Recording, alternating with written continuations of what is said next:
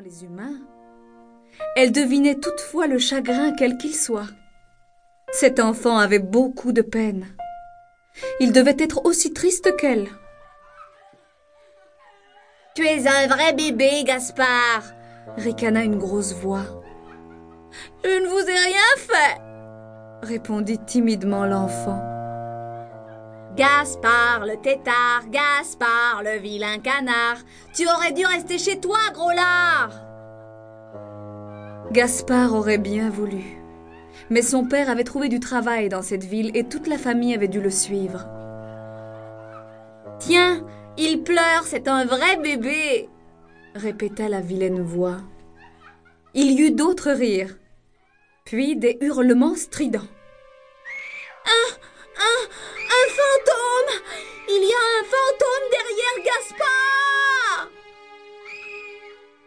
Zelda entendit des bruits de pas.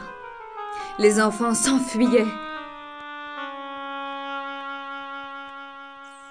Oh, si elle pouvait se libérer de sa tête d'oreiller Bing Elle heurta un grand chêne. Elle ressentit un choc terrible à l'aile gauche et elle tomba au sol évanouie. Quand Zelda s'éveilla, une odeur agréable flottait autour d'elle. Elle ouvrit les yeux, vit le ciel, la dentelle que dessinaient les feuilles des arbres à contre-jour, et elle aperçut, assis près d'elle, un enfant qui la regardait avec inquiétude. Zelda voyait même une larme toute ronde qui roulait sur son nez. Gaspard lui chantait une berceuse pour la rassurer. Il avait amassé un petit tas de mousse pour lui faire un coussin où il l'avait déposé. C'était si moelleux.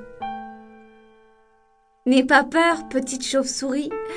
Je ne suis pas méchant. Je ne te ferai aucun mal. Zelda battit des ailes pour montrer qu'elle comprenait Gaspard. Elle ne pouvait pas se tromper sur la douceur de sa voix.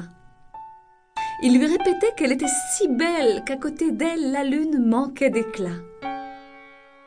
Ton ventre soyeux est si blanc, tes ailes tellement délicates.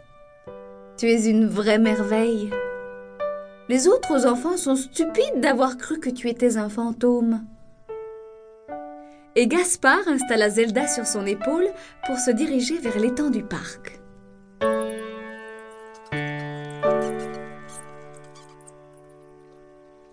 On ne dira jamais la vérité aux autres, poursuivait Gaspard.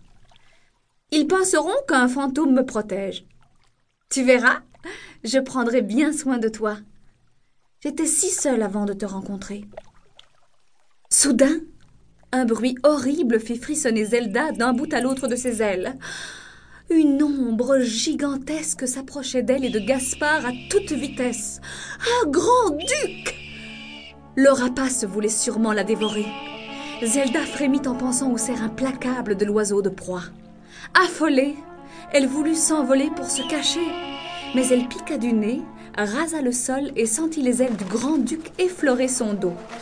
Elle devait sauver sa peau. Zelda eut tout juste le temps de se glisser entre les branches touffues d'une épinette bleue pour échapper aux prédateurs. Elle écouta un long moment les ululements de colère du grand-duc.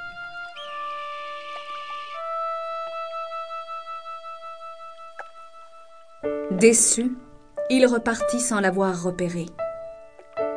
Zelda sortit de sa cachette, désemparée, découragée. Elle ne voyait plus Gaspard.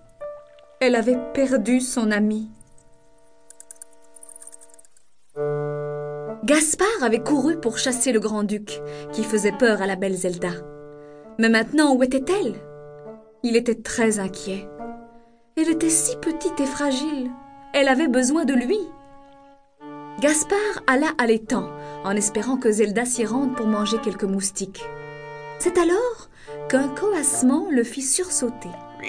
Un énorme crapaud sautait d'un nénuphar à un autre pour se rapprocher d'une petite fille qui l'attendait sur le bord de l'eau. C'est Bruno, mon gros crapaud. Je l'adore. Il est drôle, il crie si fort. Je m'appelle Eulalie. Et toi?